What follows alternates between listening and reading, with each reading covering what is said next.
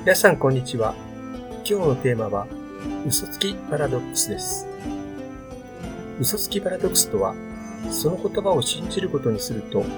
論理としてそれが本当なのか嘘なのか判定できなくなるというパラドックスのことです。1966年から1969年、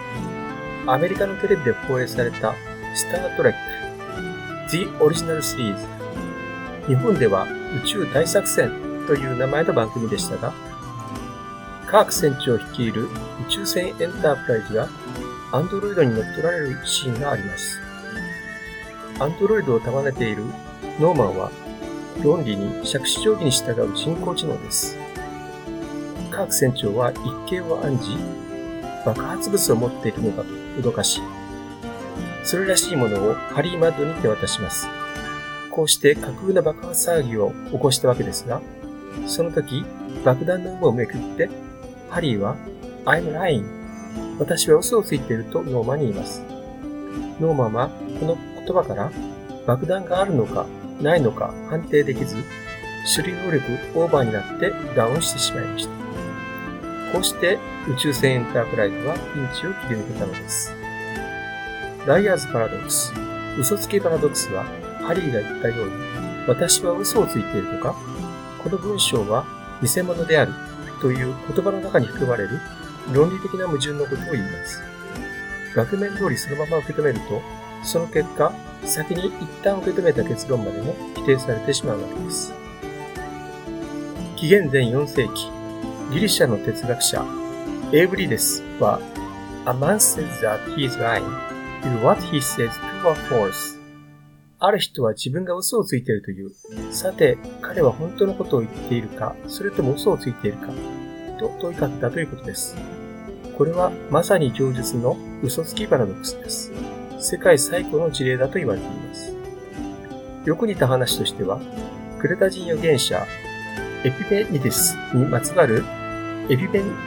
エピペニデスのパラドックスが知られています。このエピペニデスは、クレタ人はいつも嘘をつくと言ったというのです。この予言、この発言が非常に有名になったのは、新約聖書に登場するためです。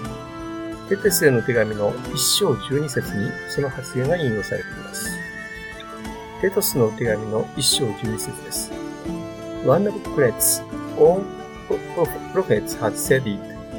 Cretans are always liars, evil, brutes, lazy gluttons. 日本語訳は、クレタ人のうちのある預言者が、クレタ人はいつも嘘つき、立ちの悪い獣、怠け者の食いしん坊と言っているが、ということになります。その後、それはその通りであるという記述があります。すべてのクレタ人はいつも嘘をつくと言った人がクレタの人だ。そしたらその発言は大丈夫でしょうか？もしご本人が死んだと確信してそういった場合は、その発言を額面通り受け取ると先ほどと似た問題になります。しかしそうではなく、一部のクレタ人は本当のことを言うことがある。メーターとしては反対になりますけれども、と思ってにもかかわらずそのように語った場合は本人は嘘をついています。本人も含めて全てのユタ人は嘘をつくは論的正しい命題になり、パラドックスではないことになります。聖書の書きぶり、あるいはエピペエピペニデスの元々の発言の文脈を読み取るならば、一人残らず例外なくクレタ人全員に当てはまると言いたいというよりも、一部のクレタ人は本当のことを言うこともある。思っているにもかかわらず、強い言葉で言いたいというだけのことでしょう。自分や何人かのクレタ人を棚に上げて、多くのクレタ人に見られる傾向としては、という前提で、言い過ぎ、誇張、もしくは内容上の間違いもしくは不正確さを招くことはいかにもありそうです。語っている内容が嘘つきについてでしたので、そのように不正確に語ることで、自分もまた嘘つきであることを示す結果になってしまっています。